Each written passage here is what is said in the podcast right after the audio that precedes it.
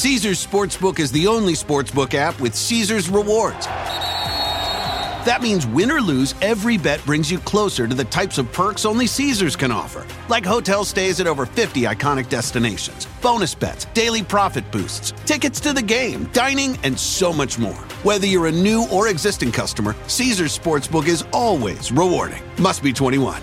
Gambling problem? Call 1 800 Gambler. Caesars Sportsbook. Don't just spectate, participate.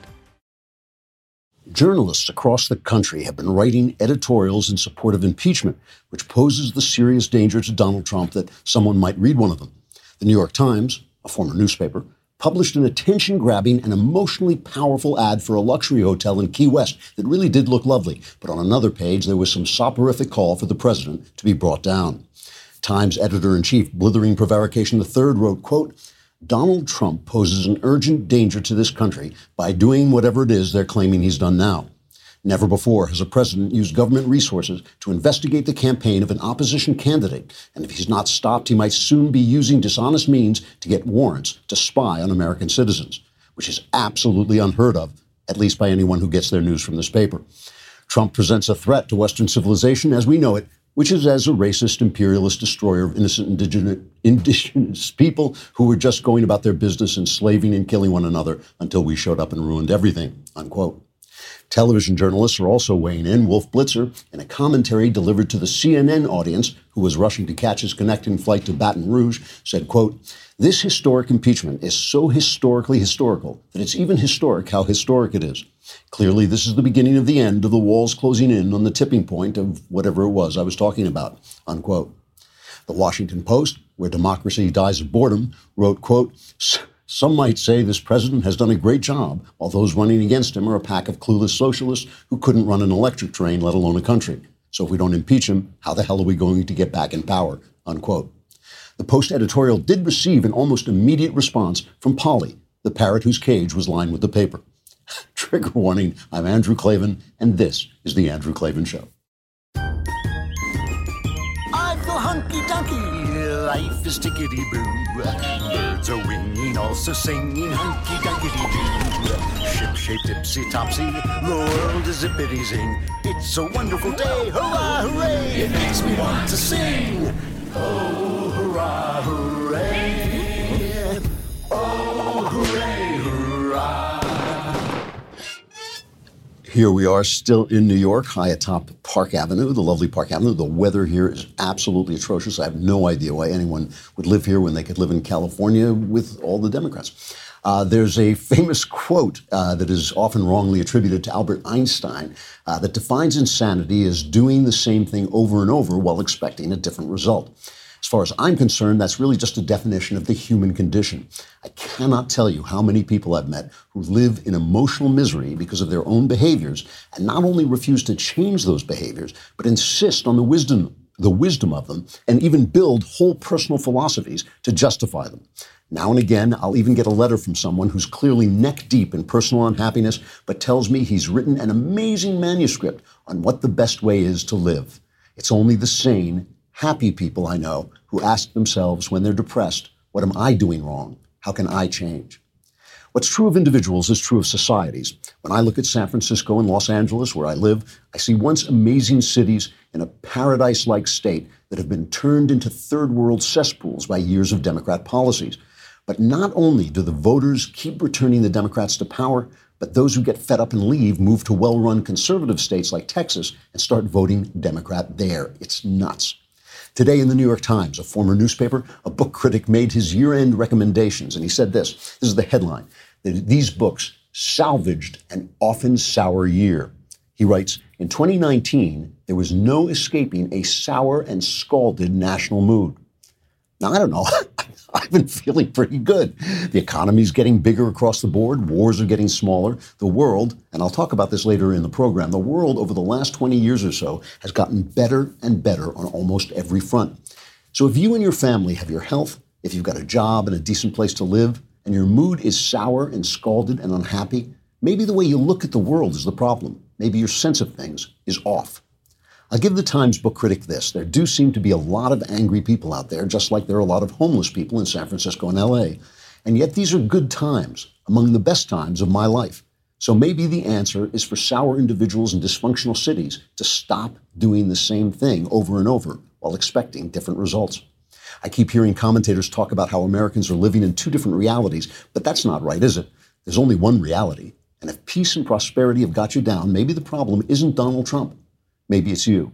Let me talk about NetSuite. You know, yesterday I was talking about the fact that I was hoping that computers and the internet and all were making it easier for women who want to be at home with their children, who want to make a home, to run businesses out of their home. But in order to run your own business, you need tools that will help connect you to the numbers that underlie your business. And that's what NetSuite is for. What keeps growing businesses from knowing their numbers is this hodgepodge of business systems. NetSuite comes in handy because it's a business management software that handles every aspect of your business in an easy to use cloud pa- platform. It gives you the visibility and control you need to grow.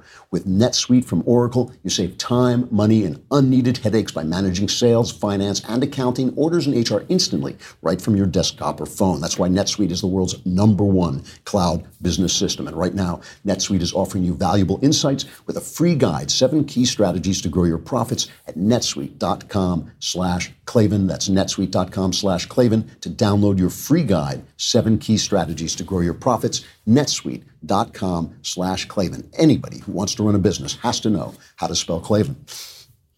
It's K L A V A N. There are no E's in Klavan. there are no E's in Klavan. I'm wait. See now they have me waiting for the song, and when it wasn't there, I just completely fall apart. It's a, it's a, it's kind of a trauma. Uh, so don't forget the mailbag is tomorrow. Write in to you got to. The voices in my head are driving me insane.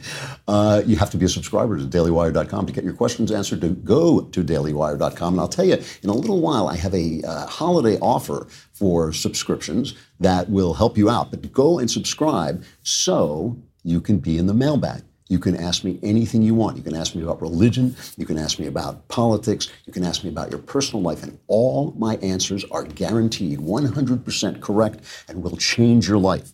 For the better, just going to have to find out. But that's the mailbag tomorrow. So get your questions in right now. Go to dailywire.com, go to the podcast section, go to the Andrew Klavan podcast, hit that little mailbag uh, button, and you can send your questions in if you're a subscriber. Let me begin with this. Here is Steven Pinker, the psychologist, uh, giving one of these uh, TED Talks about the reality of the way the world is actually going. You can always fool yourself into seeing a decline if you compare bleeding headlines of the present with rose tinted images of the past. What does the trajectory of the world look like when we measure well being over time using a constant yardstick? Let's compare the most recent data on the present with the same measures 30 years ago. Last year, Americans killed each other at a rate of 5.3 per 100,000, had 7% of their citizens in poverty, and emitted 21 million tons of particulate matter and 4 million tons of sulfur dioxide. But 30 years ago, the homicide rate was 8.5 per 100,000, poverty rate was 12%, and we emitted 35 million tons of particulate matter and 20 million tons of sulfur dioxide. What about the world as a whole? Last year, the world had 12 ongoing wars, 60 autocracies, 10% of the world population in extreme poverty, and more than 10,000 nuclear weapons. But 30 years ago, there were 23 wars, 85 autocracies, 37% of the world population in extreme poverty, and more than 60,000 nuclear weapons. These, these statistics really are amazing. I know they're just statistics, and it doesn't mean your life is going well, and it doesn't mean we don't have problems. It certainly doesn't mean we don't have spiritual problems, which we obviously do, just looking at the suicide rate. But but let me I, I, don't want to overload you with this, but let me let me just give you some more because there was also a piece in the Wall Street Journal uh, this morning by a guy named Johan Norberg, who's a senior fellow at the Cato Institute, and he's written a book called Progress: Ten Reasons to Look Forward to the Future. He says the 2010s have been the best decade ever. The evidence is overwhelming. Start with the United Nations Development Report. Now, the funny thing about this report, because I read part of this report, is it's a warning about inequality, but it plays down this the gap in basic living standards is narrowing, with an unprecedented number of people in the world escaping poverty, hunger, and disease. The World Bank reports that the worldwide rate of extreme po- uh, poverty fell more than half from 18.2% to 8.6% between 2008 and 2018. Last year, the World Data Lab calculated that for the first time, more than half the world's population can be considered middle class. Think about that for a minute. Just pause for a minute and think, actually cast your mind back to actual history, not make believe history where Columbus comes and kills everybody, but actual history where people are living in squalor, which is the way humankind has been living for most of its existence and, and throughout most countries of the world. It's just an amazing thing when you think about it. I mean, I've seen these places, these third world places where people still live in huts, but that is changing if for the first time more than half the world's population can be considered middle class. Health progress, he goes on to say, has been remarkable. People have been have better access to water, sanitation, healthcare, and vaccines. The incidence of malaria in Africa declined almost, six, declined almost 60% from 2007 to 2017, and antiretroviral therapy reduced HIV AIDS deaths more than half. Global life expectancy increased by more than three years, mostly thanks to children not dying anymore. We were talking a little bit about that yesterday. Uh, the global mortality rate for children under five declined. It's just uh, all of these things are just uh, unbelievable. But the one last uh, stat I want to get to is that the environment is improving, all right? At a certain point, developed countries start polluting less. This is really important. Death rates from air pollution declined by almost a fifth worldwide and a quarter in China between 2007 and 2017. Rich countries use less uh, basic materials. Um, global warming remains a challenge, he says, but wealthy societies are well positioned to develop clean technologies and to deal with the problems of a changing climate. What is a realistic attitude toward this? Hooray? maybe zippity doo dah, Yahoo, something like that, something like that. Here's Greta Thunberg with her reaction. This is all wrong. I shouldn't be up here. I should be back in school on the other side of the ocean. Yet you all come to us young people for hope. How dare you? You have stolen my dreams and my childhood with your empty words, and yet I'm one of the lucky ones. You know, I mean, I, mean that that is sad. It is how sad dare you? This, how dare you? How dare you say this? But it is sad. It is sad that a child, a 16-year-old child, should, should feel this way. And you know, here's the thing. Recently, there was this kind of dust up when that. Remember that crazy leftist uh, law professor at the impeachment hearing? She made a joke about Barron Trump, and Melania Trump said, you know, she, that she should be ashamed of herself. Everybody said, well, you didn't, uh, you didn't say anything about your, when your husband attacked Greta Thunberg. He's been kidding her about having anger management issues and telling her she should relax. And the, the, White House said, you know, this is different. Barron Trump is not a political figure. He's not bothering anybody. He doesn't appear anywhere. He doesn't make any speeches. He doesn't do anything. This is a political figure, but it's also a strategy. It's a strategy to defend a lie. The lie is that global warming is a disaster and we're all going to die in 12 years. And the strategy is to put a child up there and then say, if you attack her, you're attacking a child. But she's doing the work of an adult. She's doing the political work of an adult. And Time magazine made her like person of the. Why anybody cares what Time? Does anybody even read Time magazine? It's like it's this vestige, it's like wondering who won the Oscar. Who cares anymore? They're going to give it to the most politically correct person. They're going to make sure the right number of minorities get it and women and all this stuff. So who cares who wins an Oscar if that's what it is? Who cares who's on the cover of Time magazine with nobody's reading it? But here's the thing, and and you know Knowles got in trouble for this. He got in trouble for for saying something about her mental state but let's look, by her own account, at the age of 11, several years after learning about the concept of climate change for the first time, she, this is her saying this. She fell into a depression and became ill. She says, I stopped talking, I stopped eating. In two months, I lost about 10 kilos of weight. Later on, I was diagnosed with Asperger's syndrome, OCD, and selective mutism. That basically means I only speak when I think it's ne- necessary. This is a girl who has been, in some sense, abused, emotionally abused. I mean, to tell your children that the world is going to end in 12 years, that everything is falling apart and everything is going bad, when, in fact, everything is getting better, including the environment, including our ability to handle things like climate change, that's a sin. That's, that is the wrong thing to do. You know, it, it, there was a perfect little metaphor for this, almost a novelistic little metaphor, uh, when uh, uh, Greta tweeted out that she was going home and she was riding on the floor of an overcrowded train, and she was she put out this picture of her sitting with her on the floor with her luggage. And the, the train company, the railway companies in Germany, the railway company tweeted back, Dear Greta, thanks for supporting us railroaders in the fight against climate change. We were happy you were traveling with us. Uh, and, and with with our 100% sustainable electricity. And then he added, it would have been even nicer if you had also reported how friendly and competently you were taken care of by our team in your seat in first class.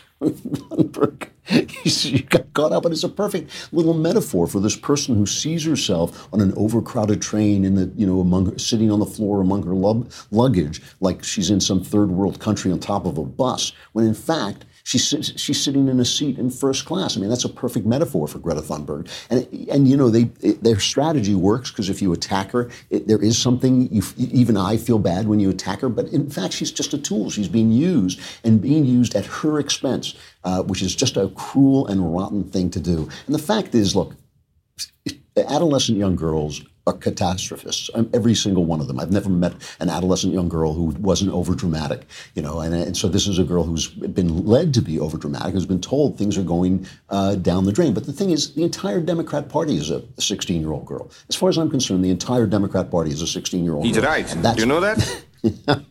that's what that's what this impeachment thing is about. Let's let, I, let me just show you what I mean. Let's go to Knucklehead Row, the op-ed page of the New York Times. Oh, hey, hey. Down to Knucklehead Row. Thomas Friedman, one of the chief knuckleheads on Knucklehead Row, he was answering a, an op ed talking about impeachment and how we shouldn't impeach. Here's his response. President Trump not only should be impeached, he must be impeached if we're to preserve America as we've known it. Of course, ideally, presidents should be removed by the will of voters through elections. But Eliana, when I hear Trump defenders say impeachment would subvert that process, I say, really?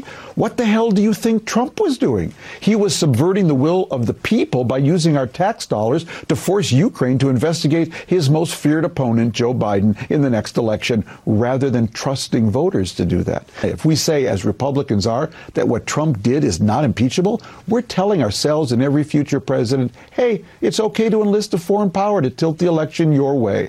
Can you imagine how much cash future candidates could raise from Saudi Arabia or how many cyber warriors they could enlist from Russia to tilt future elections, the sanctity of our elections would be shot, and we'd never again have a president who, whether or not you liked him or her, was at least seen as legitimately elected. You must be joking.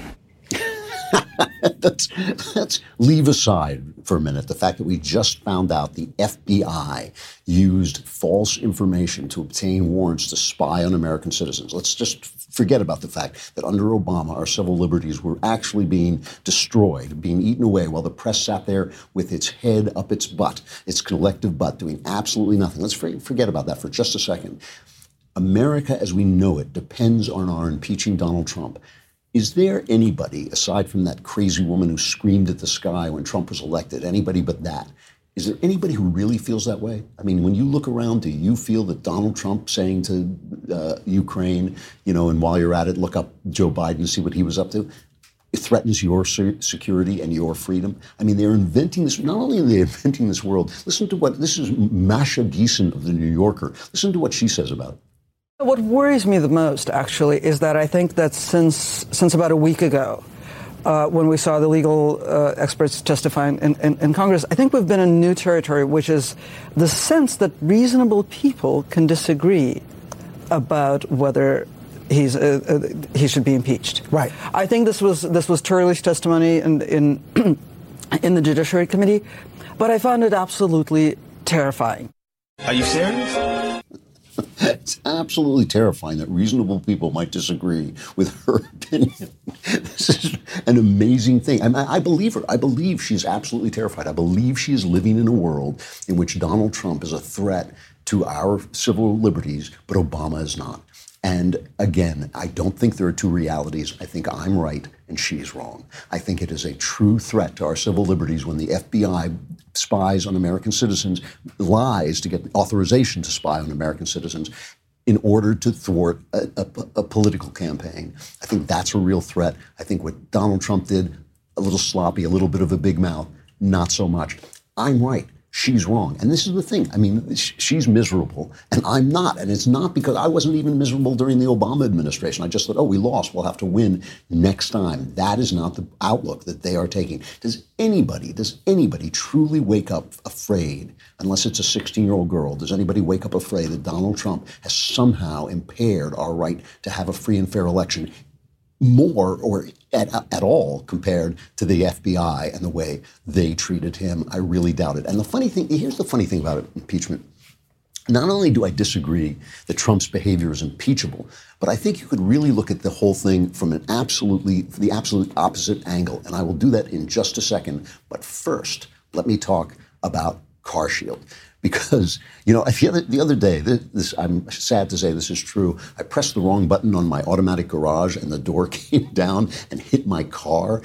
Anytime your car can get those kinds of annoying little damages that have to be fixed and their cars are like they're like computers on wheels now. They're you know they have electronically controlled transmissions touch screen displays dozens of sensors and all of this stuff is expensive to fix if it breaks CarShield has affordable protection plans that can save you thousands for a covered repair, including computers, GPS, electronics, and more. You get to choose your favorite mechanic or dealership to do the work, and CarShield takes care of the rest. They offer complimentary 24 7 roadside assistance and a rental car while yours is being fixed. CarShield has already helped over 1 million customers. You can be one of them. Whether you have 5,000 miles or 150,000 miles on your car, it's inevitable something will break and you can get this kind of protection. Don't wait until your check engine light comes on. Get covered by CarShield today. Call 800 CAR 6000 and mention code Andrew or visit carshield.com and use code Andrew to save 10%. That's carshield.com, code Andrew. A deductible may apply. Um, so the, the funny thing is that the Democrats are basically threatening to turn the tables. Uh, the Republicans are basically threatening to turn the tables on this entire investigation. Bill McGurn has a terrific column in the Journal today saying now that his impeachment work is over, here's a new assignment for Adam Schiff to investigate whether the bad intel in the Christopher Steele dossier was there because the former British spy was a sloppy partisan or was he the patsy in a Russian disinformation campaign? As chairman of the House Intelligence Committee, Mr. Schiff is plainly the man for the job. Such an investigation fits comfortably with his off-stated complaint that Vladimir Putin interfered in the 2016 presidential election and will do so again in 2020 if we don't stop him. Meanwhile, the allegation that the Steele dossier was a product of Russian disinformation comes from one of Mr. Schiff's own star witnesses, Fiona Hill. Now, this was something that happened in the uh, impeachment hearings. It was really uh, one of those moments that, of course, the mainstream press sort of buried. But Adam Schiff was trying to get at, you know, the, the, the myth that the Democrats spread around and that Mueller helped spread was that Vladimir Putin was trying to um, w- was trying to get Trump to win and Hillary to lose. And I said from the very beginning that is absolutely absurd everyone knew, including me, everyone knew Hillary Clinton was going to win. There was no way Vladimir Putin had any idea that Donald Trump could win because nobody had any idea Donald Trump could win. So I speculated, well, what was he doing? He's obviously just screwing around with our election. And their own witness, Fiona Hill, said the same thing. Here she is. The Russians' interests, uh, frankly, are to delegitimize our entire presidency. So, one issue that I do want to raise, and I think that this would resonate with um, our um, colleagues um, on the committee uh, from the Republican Party, is that the goal of the Russians was really to put whoever became the president by trying to tip their hands on one side of the scale under a cloud. So, if Secretary, former First Lady, former Senator Clinton had been elected as president, as indeed many expected uh, in the run up uh, to the election um, in 2016, she too would have had major questions about her legitimacy. And I think that you know what we're seeing here, as a result of uh, all of these narratives, as uh, this is exactly what the Russian government was hoping for. If they seed misinformation, they seed doubt. They have everybody questioning the legitimacy of a presidential candidate be it President Trump or potentially a President Clinton, that they would pit one side of our electorate against the other, that they would pit one party against the other. See, this is the thing, and I, I, said this from the very beginning because it has to be true. It's the only way the story makes sense. Vladimir Putin has been messing with our elections forever. They do all this kind of, uh, you know, they take out ads and they do whatever they can to disrupt things, right? He doesn't care whether Donald Trump is president. This whole mythology that Donald Trump was a Russian asset that, that, that Brennan and Clapper were selling on TV to cover up their own uh, bad behavior in the Obama administration it just doesn't make sense. There was simply no way for Vladimir Putin to know there was any chance of Donald Trump winning. He went after Clinton because it was obvious she was going to win. That's why he's mostly targeting Clinton, not Trump. But if it had been clear that Trump was going to win, he would target. Uh, he would have targeted Trump. It's America that he's after. It's us. He wants us at each other's throats. So who are the Russians' assets? Because this is a Putin success that he couldn't even have dreamed of. Adam Schiff going on TV and convicting uh, Trump for two years of Russian collusion falsely, of lying about it. Adam Schiff lying about his relationship with uh, the whistleblower in the Ukraine affair. Adam Schiff lying now about whether he could have known that the FBI FISA warrant process was out of control when Devin Nunes knew two years ago. Why didn't he know? Because he was lying. Because he was lying. Adam Schiff is a is a Russian af- asset. I don't think on purpose. I just think he's a patsy. Who has played in to the Russian uh, plan to make us to turn us against each other? James Comey, another guy. James Comey, who did uh, went after Trump with a vengeance who made it sound as if it were possible that Donald Trump was some kind of, you know, colluding with the Russians. Uh, as I think it was Lindsey Graham recently said, Donald Trump doesn't collude with anybody. He doesn't collude with his own government. Why would he collude with the Russians? It's nonsense. And of course, Jerry Nadler, who just does whatever he's told, I'm sure, who's bumbling around trying to make this impeachment thing sound like it's a constitutional emergency. These are the, you know, the three Russian stooges. You know, these are the guys who, uh, this is the and Curly of Russia's attempt to fiddle with our country. And they, they have just been patsies for this guy who is very good at disinformation and who sent that disinformation through Christopher Steele and through this now, now we know bogus dossier. That, who fell for it? I didn't. They did. Who who did it? Not Trump. It was them. You know. And now it doesn't. But it doesn't matter. The Dems now have the votes. Uh, they're saying they have the votes to pass their impeachment. All these people uh, who became um, you know, I think it's over 30, uh, who gave the Democrats the House majority by winning in Trump friendly states have basically, I'm sure, been bullied by Pelosi into doing her, her dirty work because there's no way they're going to let this vote fail. And I think that, you know, they're in trouble. I mean, we saw Elissa Slotkin. Um, this is the clip of her uh, speaking to the crowd, fighting with protesters who turned up. Now, a lot of union guys showed up and were cheering for her, but there was a substantial, she's in Michigan, and it's a Trump friendly state, and a lot of Trump supporters showed up and were really giving her a hard time as she fought to explain herself. Some of my colleagues came out in support of um, an impeachment, frankly, when they were sworn in, January 3rd. That was one of the first things that some people did. A whole other group of folks um, came out uh, around the time of the Mueller report and the Mueller testimony. And I did not think that, you know, the events of that or the actions of that time this is were of impe- worthy Much of an impeachment. And I think because I thought we needed to let the election of 2020 decide what was going to happen in our country.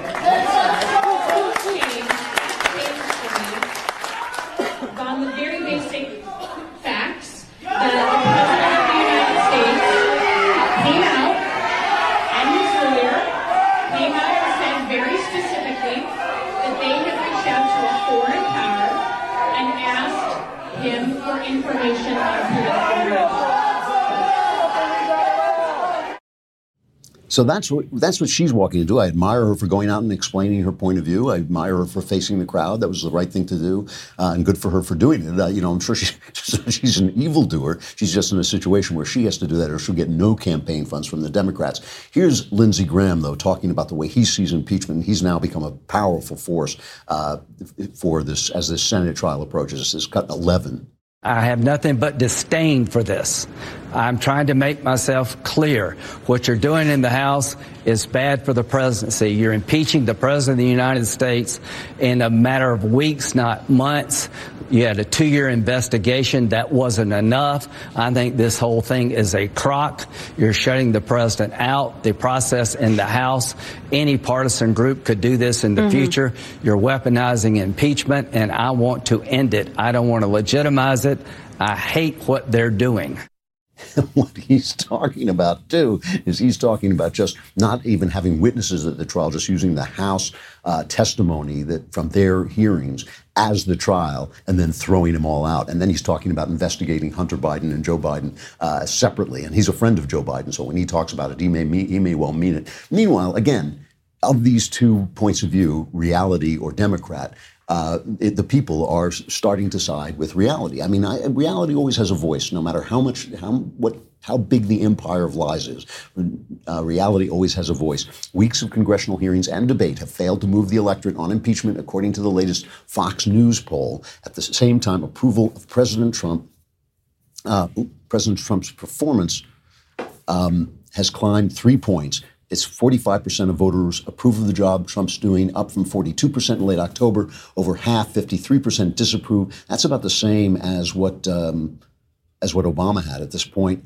Um, that lands the president almost exactly where he started the year. So this has moved the needle not at all as far as that goes, and that, it, like I said, that is where Obama goes. So is, I'm telling you, reality has a voice, and the people who do not see uh, reality ultimately are going to get burned. I really do think that when you're living in this fantasy world that makes you miserable, it may be time to think about yourself, and maybe it's uh, it's all you, and maybe it's not the world.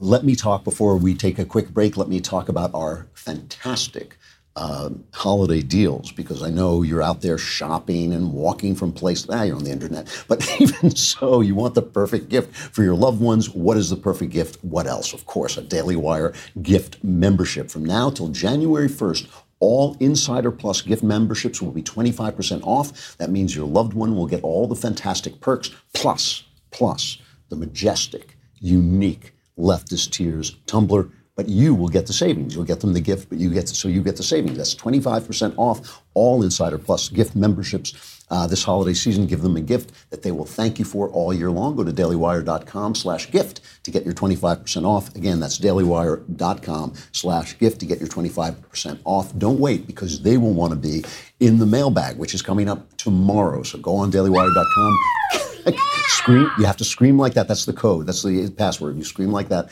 and then you get a subscription, and then go to the podcast section, the Andrew Klavan podcast. Hit that mailbag button. Ask me anything you want. All your problems will be solved for the price of a subscription. What? Who else offers you a deal like that? We got to say goodbye to Facebook and YouTube. Good chance to come over to dailywire.com and subscribe.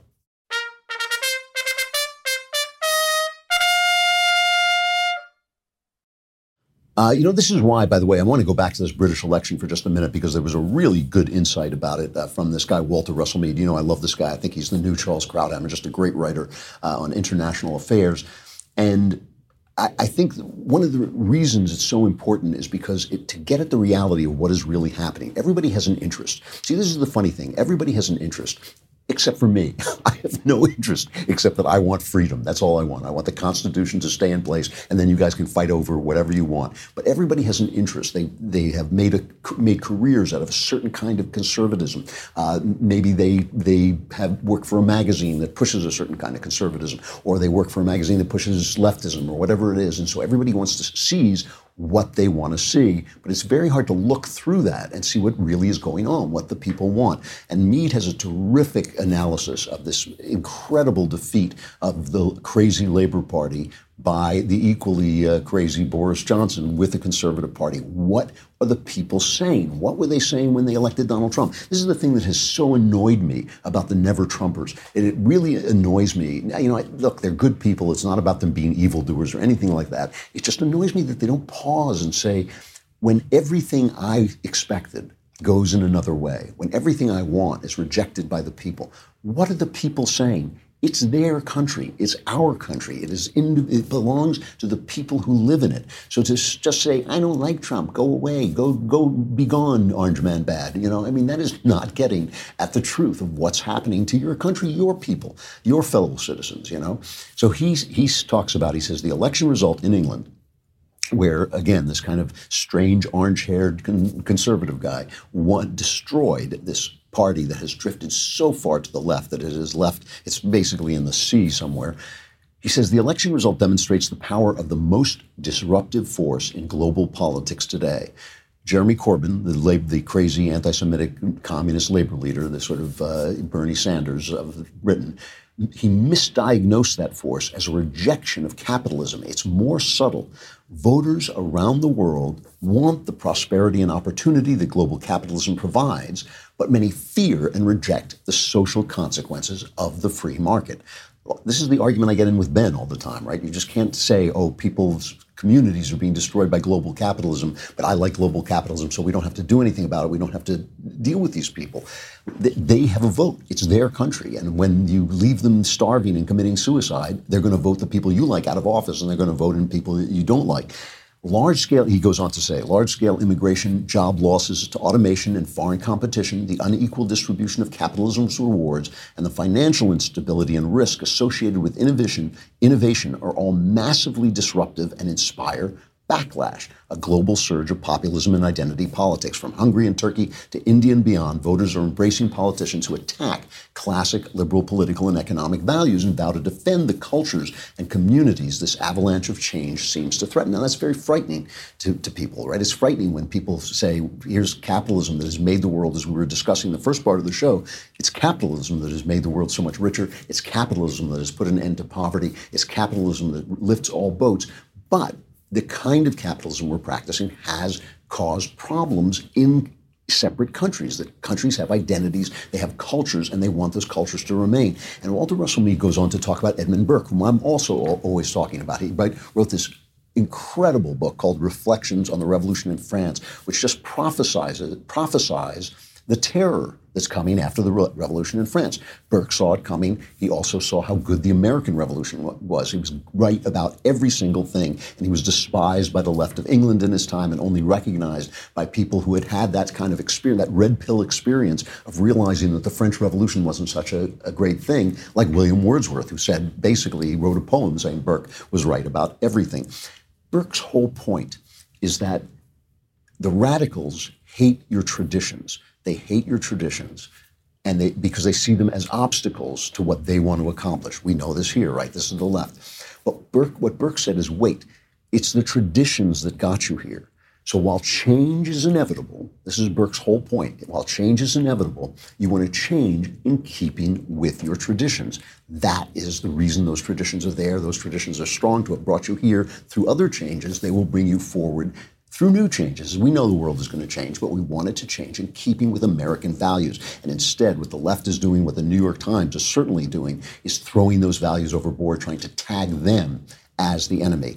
Here's what uh, Walter Russell Mead, how, how he finishes this analysis, this brilliant analysis of the British election. He says, from this perspective, the Burkean perspective, Brexit, leaving the EU, is less a retreat from globalization than a first step in reestablishing the national unity and cohesion that will prepare the UK for the changes ahead. The same can be said for Mr. Johnson's conquest of Labour territory in the north, which is Britain's equivalent to our Rust Belt.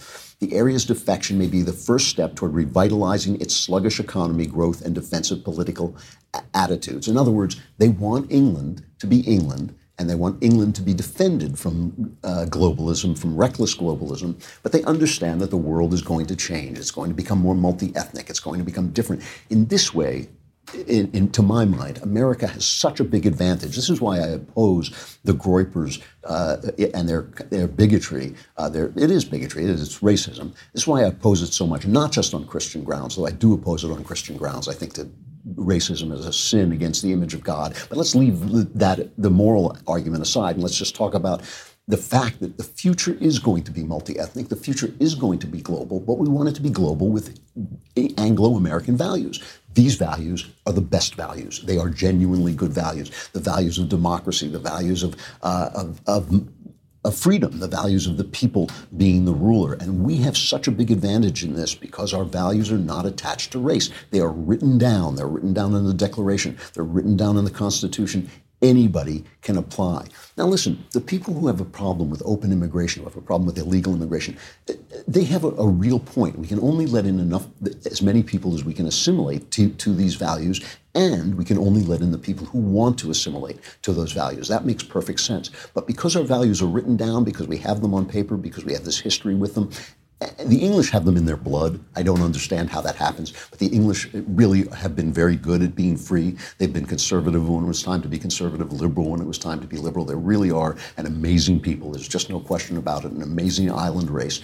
Uh, I, I have to give them credit. They they give us they give us the system, but we have taken that system and made it global. We have taken that system and made it uh, importable and exportable, just like the Romans did with Greek values. It was the same. It really is the same thing. The connections are absolutely amazing. The Romans spread the Hellenic world. Alexander the Great spread it, and then the Romans spread the Hellenic world to most of the West. And that is really what we are doing. And we take people in and we make them us. And we send out, we help people out, and we make them us. And that's a good thing because American values are amazingly great values. And what we need to do is we have to stop the left from attacking those values and from attacking the things that we are. So as the world becomes global, at, the, at a pace that is reasonable, at a pace that doesn't destroy our communities, at a pace that doesn't, uh, you know, bring in slave labor to replace American labor, at a pace that is reasonable and ethical. As we do that, we can continue to live out our values and sell those values to the world, which needs them desperately. Let me have one last final reflection on the things that make people miserable. Uh, you know, th- there's a story about the Hallmark Channel. I'm, I'm, one of the first people who ever noticed the phenomenon of the Hallmark Channel. Me and my, my sister, uh, Caitlin Flanagan, over at The Atlantic. Uh, she had heard about it before, but I was the first person, I think, to really start talking about it. What an amazing thing the Hallmark Channel is selling these fantasies to women, basically, as in terms of Christmas movies. And it's very, it's, you know, it's almost every movie is the same. You can make a chart of how to put them them together. It's very funny and all this. But it's a family, basically Christian oriented uh, um, company and channel. And they played an ad on it that was an ad for, I think it was for some kind of wedding site that had a lesbian wedding in it. Do we have a, just a couple of seconds of that? Hi, Ava. Wonder if our guests would be here on time. If we had a custom wedding website with our ceremony details on it. And I, Taylor, would pick Zola to have and to host our wedding website. Ours even matched our Zola invites. The whole thing was so freaking easy. Do you think Zola could have made planning your perfect wedding easier? We, we do. do. I do. We've helped a million couples plan their weddings. Now, if you're a sick guy like me, you know, you can't understand why anyone proto- would protest to watch two hot women kissing. But, but, apparently, a conservative group, what a horrible thing to say. I'm ashamed of myself. Not really, actually, but a very conservative How group. dare called, you? How dare I, really? Uh, called One Million Moms wrote in and said, Why would you show a lesbian wedding commercial on the Hallmark channel? Hallmark movies are family friendly, and you ruined it with the commercial. So Hallmark pulls the commercial. Then the LGBTQ community gets up and they start going after them. And uh, Ellen uh, DeGeneres goes after them and all this stuff. And the Hallmark Channel puts it back and starts apologizing to them, and then put out a statement promising that they would work with GLAAD and uh, you know the. Uh, the, L, the gay advocacy group, and they would uh, better represent the LGBTQ community across our portfolio of brands and all this stuff. So I was watching Fox late last night just as I was going to bed, and some commentator got out and said, This is capitalism at its best. It's Hallmark responding to what they thought was the audience, but it wasn't the audience. They were actually uh, responding to LGBTQ. I completely disagree with that. As you know, I'm on the liberal side of this question. I, I don't care what people do, what relationships they have. I want the relationships to be protected if they're good for society. Uh, I, I understand that the state has some uh, some interest in keeping good, steady, committed relationships together. I, and I just, I just don't care about what people are doing in their private lives. It's just not my, on my radar. And, and I have my own thoughts about it. I've gone into them a million times. I'm not going to go into it again. But a company has a right to have their own opinions about these things. This is a, a vexed moral question that has not decided and it, been decided, and it is not decided by bullying. It's not decided by silencing. It's not decided by cancel culture. It will be decided as we, as we discuss it and debate it.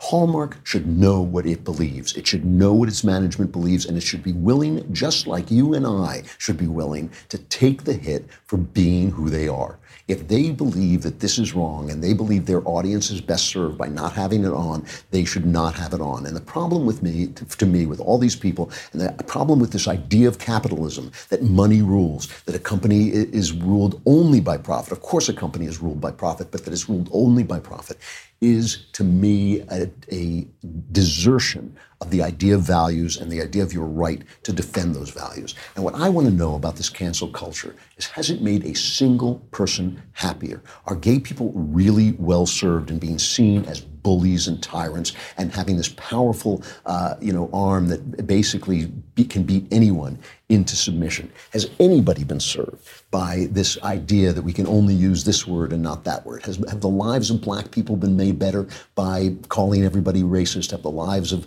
uh, gay people been made better by uh, bullying people out of their deeply held values and trying to run people out of business when they disagree? I don't think so.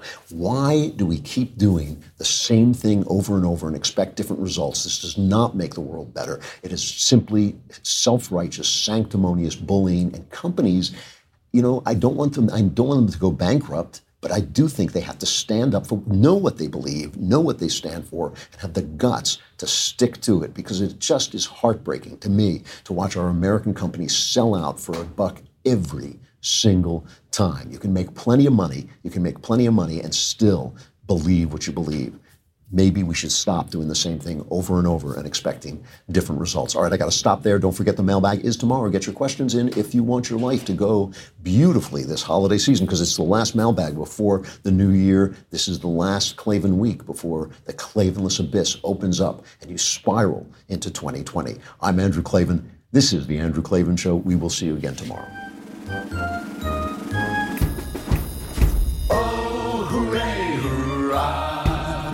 Hey, if you enjoyed this episode, don't forget to subscribe. And if you want to help spread the word, give us a five star review and also tell your friends to subscribe too. We're available on Apple Podcasts, on Spotify, wherever you listen to podcasts. Also, be sure to check out the other Daily Wire podcasts, including The Ben Shapiro Show, The Matt Walsh Show, and The Michael Knowles Show. Thanks for listening.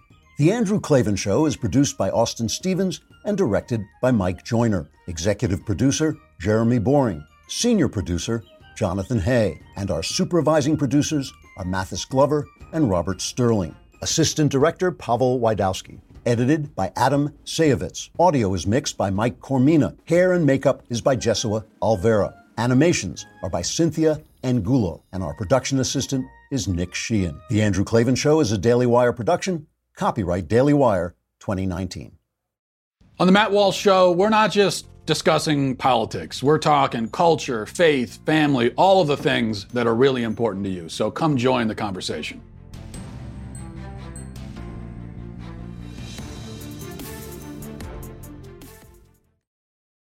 Caesars Sportsbook is the only sportsbook app with Caesars rewards. That means win or lose, every bet brings you closer to the types of perks only Caesars can offer, like hotel stays at over 50 iconic destinations, bonus bets, daily profit boosts, tickets to the game, dining, and so much more. Whether you're a new or existing customer, Caesars Sportsbook is always rewarding. Must be 21. Gambling problem? Call 1 800 Gambler. Caesars Sportsbook. Don't just spectate, participate.